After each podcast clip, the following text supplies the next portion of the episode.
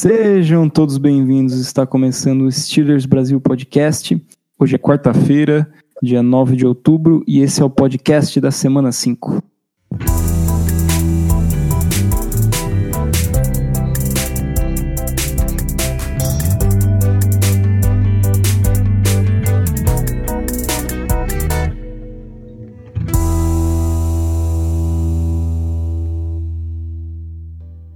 Infelizmente, estamos aqui para anunciar mais uma derrota, a quarta da temporada. E é muito triste perder dessa maneira, né, para o nosso maior rival, principalmente no overtime. A partida foi 26 a 23 para o Baltimore Ravens e perdemos mesmo jogando em casa.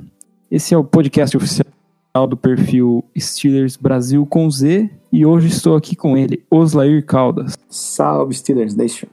Tudo certo, amigos? Que pena não poder comentar aqui sobre mais uma vitória do nosso time. No programa de hoje teremos tudo sobre a partida, pontos fracos e fortes do, do ataque e da defesa, a contusão do nosso queridíssimo Mason Rudolph, mais as outras contusões da semana, quem que volta, quem que não vai mais jogar. Temos a estreia do quarterback Devlin Hodges, né, o caçador. Temos uma polêmica sobre o Juju temos um, um ponto se, se ainda existe alguma esperança de, de pós-temporada para esse time e a prévia contra o Los Angeles Chargers. Bom, vamos começar falando sobre a partida. 26 a 3, né? Como eu já disse, uma derrota triste em casa na prorrogação. Se fosse para falar de cara, Osler, por que, que você acha que a gente perdeu esse jogo? Eu diria que não teve uma coisa marcante que determinou nossa derrota, mas foi uma série de fatores, né? O que eu destacaria foi o Special Teams, principalmente o retorno de kickoff. Teve uma péssima atuação, parecia que todo drive o, o Rudolph estava começando da própria linha de 10. É uma missão que já é difícil, né? De atravessar o campo ficava mais difícil ainda. E para completar, a gente já começou com aquele turnover bizarro, uma interceptação que o, o Jalen Simmons sofreu tentar fazer um lançamento do Wildcat, que também foi outra jogada assim péssima, que não sei qual foi a ideia que passou na cabeça do nosso coordenador ofensivo. Inclusive, para quem é aqui ouvinte do, do podcast, sabe que a gente até cantou essa, que talvez uma variação do Wildcat com o lançamento podia ser uma alternativa, só que o time foi terrível, o posicionamento de campo também. Então, realmente uma chamada bizarra novamente do nosso coordenador ofensivo. Tá tendo uma temporada de não deixar saudades. É, o, o Switzer não tá conseguindo retornar, né? Mesmo ele revisando com, com o Holton, eles não estão fazendo bons retornos. E, e, essa jogada aí do, do Samuels foi horrível, né? Ele então um passe pro, pro James Washington, foi um passe alto. A hora que o James Washington virou a bola, já tinha passado por ele bem alta e foi a primeira interceptação do jogo, né? E atrapalhou bem o ataque, né? O Special Team está sentindo muita falta do, do Roosevelt Nix, né? Que é o capitão do Special Teams, que está há quatro semanas já fora. E, e eu também acho que quem sente falta dele é o Conner, porque tem muita corrida que ele, que ele ajuda. Você concorda comigo? Com certeza, o Nix é um cara muito seguro no, no bloqueio no jogo terrestre. Ele também tem tem essa capacidade de receber passes, então um elemento de surpresa que muitas vezes fazia diferença, tanto no special teams quanto no ataque em si, né? O Lamar Jackson acertou 19 de 28 passes, passando para 161 jardas, o que é bem pouco, né, para a média que ele estava tendo. Ele conseguiu um touchdown e três interceptações. É, ele correu 70 jardas nas 14 tentativas, né, que é uma média de 5 jardas por tentativa. Ou seja, a gente conseguiu segurar esse jogo corrido do Lamar Jackson, né? O que, você acha? Então, isso é mais uma daquelas coisas que deixa a derrota ainda mais amarga. O mais difícil parece que a gente fez. A gente conteve o Lamar Jackson, não teve nenhuma corrida assim explosiva para um ganho absurdo de jardas. A gente também conteve o passe longo para o, o, Hollywood Brown, né? Primo do, do Antonio Brown. Que machucou também, né? Também, também. Bom, Nas poucas oportunidades que ele teve, foi bem neutralizado pela nossa secundária.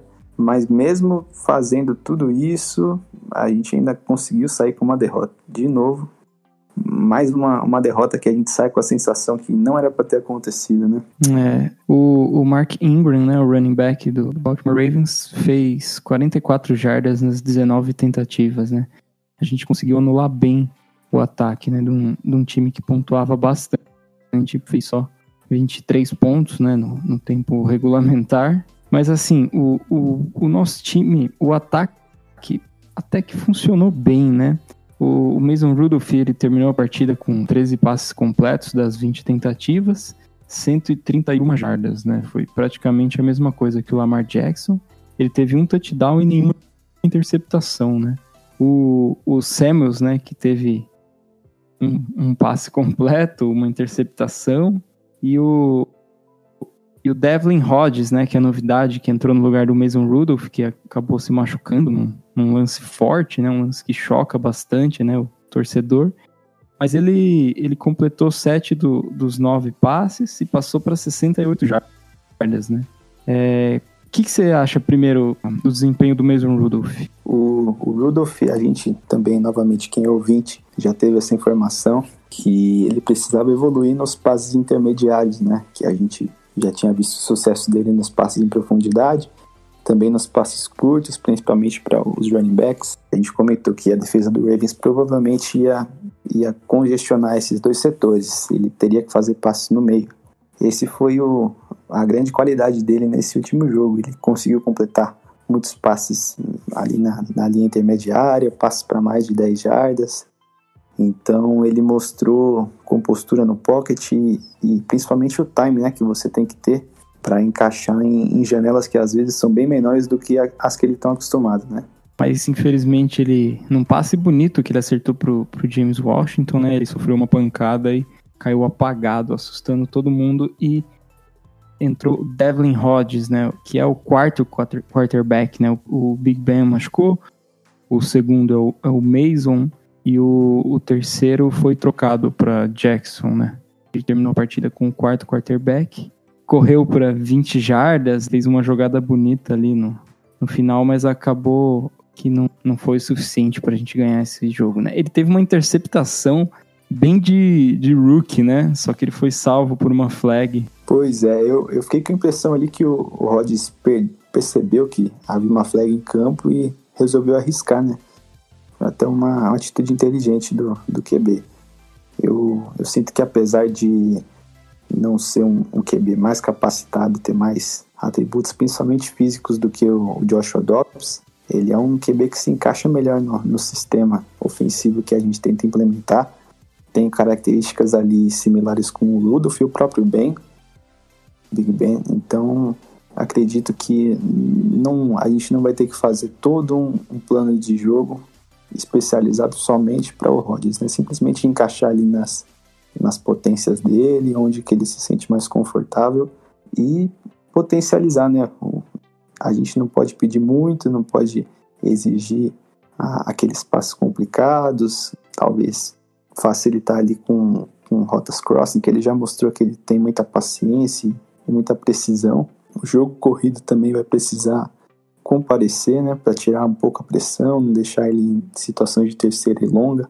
Esse é o caminho do ouro para talvez surpreender a NFL com uma vitória fora de casa contra um adversário qualificado. Né? Voltando um pouco mais para essa partida, os, os, running backs receberam bem menos passes, né? Acho que o, o Samuels recebeu dois e o Connor nenhum, mas o Connor correu 55 jardas nas 14 tentativas, teve um touchdown e, e o Samuels que acabou saindo machucado, né? Que a gente já vai voltar a falar sobre isso.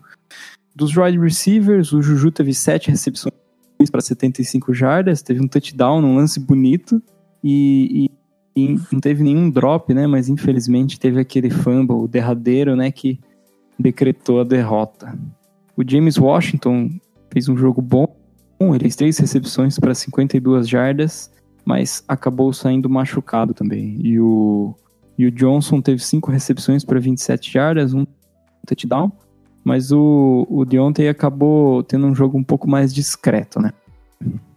Do, dos Tyrands, o, o Nick Vanett não teve nenhuma recepção e o, e o Vance McDonald, voltando de contusão, fez três recepções para 34 jardas, que ainda é pouco. Mas o grande triunfo do nosso time foi a defesa, né? Que fez quatro sacks, né? Um do Ken Hayward, um do Jason Hargreave, um do TJ Watt e um do Bud Dupree. Muito prazeroso ver, assistir a defesa dos Steelers depois de tantos anos com uma secundária de respeito, né? A gente está vendo uma evolução, principalmente pós-chegada do Minka Fitzpatrick, que ajudou principalmente ali na comunicação, e também com a ascensão né, de jogadores como o, o Nelson, que vem mostrando seu melhor futebol desde a chegada. Também temos o Cameron Sutton entrando em, em pacotes mais leves, que também está fazendo jogadas incríveis. E também o, o crescimento até do, do Mike Hilton, tanto na cobertura contra o jogo terrestre, continua com a sua efetividade e agora destacando também na, na cobertura contra o passe. Ele teve até aquela interceptação no, Lamar Jackson, estava cobrindo ali o flat, teve a, a, a awareness, né, teve a inteligência de perceber que tinha uma rota acima dele, que não era nem ele o, o designado, pulou na bola, fez o jump né, na, na rota e levou para casa. É, o, o, time terminou com três interceptações, né? Essa do Mike Hilton que você falou, uma do Cameron Kelly e uma do Devin Bush, que foi maravilhosa, né? Ele praticamente tirou a bola da mão do receiver, né? Então, aquilo que a gente vem comentando, a, o Steelers carece de alguém que tem essa qualidade de, de marcar o Tyrant com, com precisão. E o Bush mostrou não só essa qualidade, como também perseverança. Para quem lembra, uma jogada antes da interceptação, ele havia cometido uma falta, um offside. Então, o novato, essa falta podia entrar na cabeça dele, ele podia ficar frustrado, mas não, ele usou isso de motivação e, e conseguiu fazer a jogada aqui. Inclusive, o Tarente parecia que ia sair com a bola, fez a recepção, teve a bola praticamente arrancada né, das mãos no, no lance, até que ficaram questionando a decisão da arbitragem, mas eu enxerguei também como uma interceptação legítima um grande, um grande lance, né? Até agora é a jogada mais bonita que o Calouro fez. É, e também teve o sec que não valeu, que foi provavelmente a jogada mais polêmica que definiria o jogo, provavelmente, né? O que, que, que, você acha dessa jogada? Você pode comentar mais um pouco sobre ela? Então, é, essa regra de roughing the passer que vem criando polêmica, fica muito difícil porque não tem um, um critério muito bem definido entre os árbitros. Então, você vê você vê lances muito mais agressivos não sendo chamados e lances totalmente inofensivos levando a flag. O, o Ola Adeni até tweetou pedindo desculpa à Steeler Nation, ele só queria fazer uma jogada. E realmente eu não vi nada de ilegal ali. Ele não dá o teco diretamente no joelho. Inclusive ele não cai em cima do, do QB, ele gira pra, justamente para evitar a contusão. Então eu, eu não entendi se foi uma questão de má posicionamento, que o, árbitro estava atrás do QB, né? não sei se ele teve uma impressão diferente, mas na pior das hipóteses era uma decisão que era para ter sido anulada, né, depois da revisão. É, essa comissão de arbitragem vem mostrando, além de tudo, uma parece que uma cabeça dura. Eles eles temam a reverter decisões erradas que eles cometeram. É, as zebras vêm muito mal nessa temporada, né? Com umas chamadas bem duvidosas. E, e chamadas como essa atrapalham bastante, né? O, o, resultado de um jogo e podem ser que seja decisiva essa chamada na decisão de, de quem vai para os playoffs e quem não vai. Pois é, e, e o, que é, o que é mais frustrante não é nem que você essa sensação de, de que atrapalhou você, que a, o nosso time deveria ter ganho, até porque tem, tem erros para os dois lados, mas o que é mais frustrante para mim é que parece que o jogo inteiro foi arrancado, sabe? O time poderia ganhar, o time poderia perder. O Lamar Jackson poderia converter ali uma terceira longa, mas nem isso ele teve oportunidade. A defesa também não teve oportunidade de fazer uma jogada. São, assim, parece é. que jogou o jogo inteiro no lixo. Foram 15 jardas, né? Não é só o first down. Isso atrapalhou bastante, né? Pois é, é muito frustrante. A NFL precisa rever urgentemente isso, cara. Que é algo que, que deprecia né, o conteúdo desse esporte tão, tão fantástico. Não, não pode ser prejudicado por, por zebras assim. E se eles permitem você desafiar uma interferência de passe, eles deveriam permitir esse tipo de desafio também, né? De roofing the passer? Com certeza, com certeza. E, e pode ter certeza também que isso vai ser um tema na próxima intertemporada. Mas para terminar sobre esse jogo, quem que é o destaque positivo dos Steelers para você? O destaque positivo fica até difícil de escolher entre alguém da secundária, porque todos jogaram em altíssimo nível, principalmente o Mika Fitzpatrick e o Mike Hilton. E pela pela complexidade do, do jogo, eu, eu vou dar o destaque para o Mike Hilton. Ele foi muito bem, como eu falei, não só contra o, o passe, com um passe desviado e uma interceptação, mas também contra o jogo corrido, com quatro tackles e sendo um deles for loss, né? O Hilton é um, um fator primordial para nossa defesa, inclusive é um, um, dos motivos da gente usar tanto níquel e tanto dime, que são defesas mais leves e, na teoria, mais suscetíveis à corrida, porque o, o Tomlin se, e o Butler se sentem confortáveis com as habilidades do Hilton de, de parar o jogo corrido. Ele praticamente dá o tackle como se fosse um linebacker. Então, meu destaque vai para ele. E o seu destaque negativo? Quem foi pior em campo? Meu destaque negativo vai novamente para o Mark Barron. Eu, até vendo o jogo, fiquei, não tinha uma impressão tão ruim dele, mas ao rever, né, para poder comentar melhor aqui no podcast, eu percebi principalmente no, no começo do jogo aqueles force downs fáceis que parecia que não tinha ninguém marcando no meio, sempre o Mark Barron confundido. Incrível, incrível. É, você pode analisar. Parecia que ele estava andando em campo, né? Pois é, toda vez que tinha um motion ou alguma coisa um pouco mais complexa, é, era sempre ele o cara que ficava perdido. Aí a gente viu cenas com ele e mais outro jogador marcando um receiver e o Tyrant ficando livre ou ele não sabendo para onde está a corrida e seguindo, seguindo nada, mas mais um jogo terrível do Mark Barron que vem se mostrando muito inconsistente e novamente um, um jogador que não é a solução. Agora falando um pouco sobre as contusões, o principal, né, acho que é o Mason Rudolph, né, que está no protocolo de concussão. Ele conseguiu treinar hoje.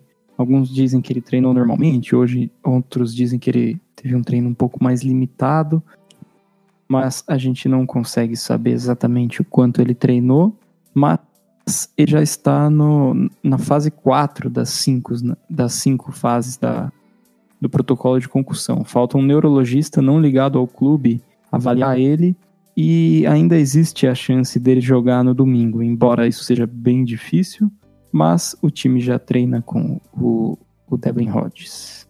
A segunda contusão é o do Jalen Samuels, que teve que operar o joelho e fica de fora por pelo menos um mês. O James Washington também, né, que machucou o ombro no jogo, ele não joga nesse domingo e ainda não sabemos se volta depois da bye week. E o Baron e o Nelson não, não, treinaram, o Baron por causa com problema na coxa, o Nelson problema na virilha, eles não treinaram ou treinaram limitadamente. Isso tem presença questionável. O Knicks aparentemente está de volta e o, e o Tiquilo também vai jogar. É, mas agora falando um pouco do primeiro jogo do, do Devlin Hodges, né? Um quarterback que foi dispensado, depois acabou voltando. Ele, ele teve sete passes dos nove, pra, passou para 68 jardas, teve uma interceptação que foi salva pela flag e, e correu 20 jardas em duas tentativas. Uma tentativa eu até acho que ele poderia ter corrido um pouco mais. Você vê o replay assim, não tem ninguém muito próximo dele. É, então, eu fiquei com a impressão que ele ficou com medo do Earl Thomas, que estava se aproximando naquela jogada e preferiu sair um pouquinho antes e não tomar uma concussão também. O Devlin Hodges foi surpreendente. Entrar num, numa situação daquela nunca é fácil, até pela, pelo medo né, que, que se instaura pelo, por essa confusão quando alguém próximo se machuca. Ele é muito amigo do, do Mason Rudolph, eles se ajudam muito em campo. Então, ver ele entrar naquela situação difícil e, e corresponder à altura foi, foi algo muito bom. Ele já mostra logo de cara uma conexão boa com o Vince McDonald, que talvez venha a ser o grande alvo no próximo jogo. Ele também se mostrou muito habilidoso nas crossing routes, que vem também sendo um, uma rota de sucesso o Juju, James Washington. Então, e o, o, mais ainda o que me surpreendeu, ele foi muito bem contra a Blitz. isso é batata, né? Toda vez que entra um QB novato, um QB sem muita experiência, as defesas mandam mais blitz, ficam mais agressivas para testar as habilidades. E ele foi muito bem queimando as blitz. As blitz, quando ele precisou correr, ele também demonstrou mobilidade. Então, pelo menos foi uma, ótima impressão inicial do, do Duck, né? O caçador de pato. É, e ele que vem da. Ele não jogava nem a liga principal do college, né? Mas tem alguns outros quarterbacks, né, que vieram. Se não me engano, Carson Wentz também não jogou, né, a liga principal. Mas é isso, a gente espera que agora, essa semana, ele treine com a equipe, né, porque ele se treinou alguma vez, foi pouco, né, com um time titular, mas essa semana ele vai treinar mais com o time e a gente espera que ele consiga jogar bem contra os Chargers, caso confirme que ele seja o quarterback titular. E agora Vamos para a polêmica da semana. Aquele lance de Juju Smith-Schuster. O que, que você acha? Que, que é culpa dele esse fumble? A derrota pode ser na conta dele? Olha, eu acho que não dá para tirar toda a culpa do Juju. Ele mesmo né, assumiu como deveria, que ele deveria ter protegido a bola melhor, mas a gente também tem que lembrar que existem dois times jogando, os jogadores dos dois lados fazem jogadas. Foi um grande lance do Marlon Humphrey, ele teve o time perfeito, o, a localização né, do, do soco foi perfeita e realmente era um, um lance muito difícil de segurar na bola. Agora, todos aqui concordamos que o, o Juju poderia ter, né, ter feito um trabalho melhor. O Juju não é um, um jogador que sofre muitos fumbles tá, em comparação com outros receivers da história do Steelers. Ele é um dos que menos sofreu né, nesse início de carreira, né, nos três primeiros anos. Porém, os dois que ele sofreu foram muito custosos, foram em, situações de, de, definição de jogo, né? Teve aquele custoso contra o, o Saints, que o Steelers tinha tudo para fazer a virada, acabou defendendo o jogo, e, e agora mais esse no overtime que deixou o Ravens em posição de, de matar o jogo com um field goal. É o segundo fumble dele no, no time, mas são dois fumbles que prejudicou bastante a equipe, né? Mas ele, sendo ainda muito novo, chamou muita responsabilidade para ele e ele estava afetado, né? Você viu no lance do, do, do Mason Rudolph, ele cai ajoelhado, assim, em desespero, chorando. Foi um, um jogo bem difícil para ele. Depois você vê as entrevistas dele no, no fim da partida, ele com, com os olhos bem vermelhos, deve ter chorado bastante. E, e de certa forma isso é bom para o seu amadurecimento, né? Passar por esse tipo de coisa vai fortalecer o, o, nosso jovem receiver, né? Isso vai acrescentando e também tem aquela coisa, né? O, um dos, uma das grandes características das qualidades do Juju é a habilidade de, de ganhar jardas após a recepção. Então, ele estava tentando fazer o que ele faz de melhor. Né? A gente lembra daquele é. lance contra o Patriots na, naquela derrota, que ele conseguiu atravessar o campo inteirinho, também numa situação de urgência. E foi é. muito parecida, se eu não me engano, foi até a mesma rota. É, tem dia que, que vai funcionar a teu favor e tem dia que não, né? Infelizmente. O primeiro, o primeiro touchdown dele na, na partida, né? Foi assim, foi muito bem, que, que foi um, uma jogada até parecida que o, que o defensor veio tentar forçar o fumble e ele segurou bem a bola e fez o touchdown, né? foi uma infelicidade mesmo nesse segundo, segundo lance aí que ele acabou sofrendo o fumble. E agora a gente vai falar um pouco sobre a probabilidade da pós-temporada. Tá ficando cada vez mais difícil, mas você acha que ainda é possível que a gente consiga uma pós-temporada essa temporada? Olha, é possível, possível, mas é improvável, né? Eu diria que somente é possível porque a AFC North vem se mostrando bem fraca esse ano o Cleveland Browns, que muitos até colocaram como favoritos para chegar ao Super Bowl, vem se mostrando cada vez mais Cleveland Browns, é. mesmo com o Odell Beckham e todas aquelas armas ofensivas, o time não, não vem conseguindo ter uma boa sequência. O Baltimore Ravens, que teve grandes jogos contra Dolphins e Arizona Cardinals, né? Vem se mostrando também, principalmente o Lamar Jackson, limitados. O, a liga parece que perdeu um pouco o respeito contra o Ravens, que defensivamente também vem com muitas dificuldades e tanto o Browns, né, quanto o Ravens, que agora tem adversários duríssimos pela frente, eu não me surpreenderia com um Steelers brigando pela, pela pós-temporada.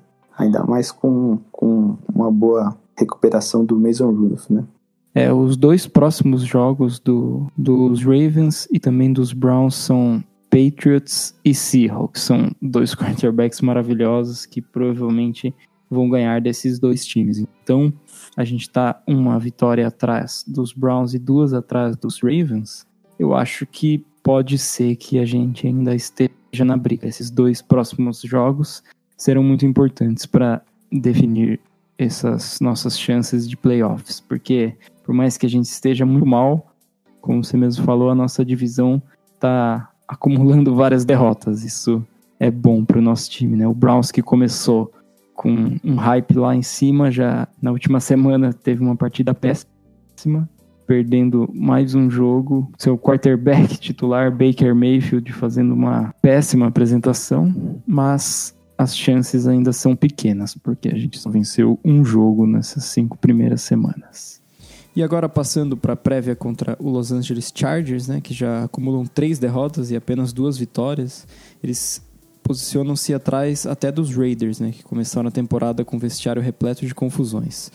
Os Chargers estão com um dos 10 piores ataques corridos da liga, conseguindo uma média de menos de 90 jardas por jogo, mas passando a bola eles são o quinto melhor ataque da NFL, conseguindo quase 300 jardas. A sua defesa contra o jogo terrestre é a 18ª da NFL, permitindo média de 120 jardas por jogo, mas contra o jogo aéreo ela vem muito bem, sendo a top 8 da liga, permitindo apenas 230 jardas. Já os Steelers têm o quarto pior ataque terrestre da liga, conseguindo apenas 67 jardas por jogo, e tem o sexto pior jogo aéreo, com uma média de 220 jardas por jogo. É óbvio que muitas confusões, né?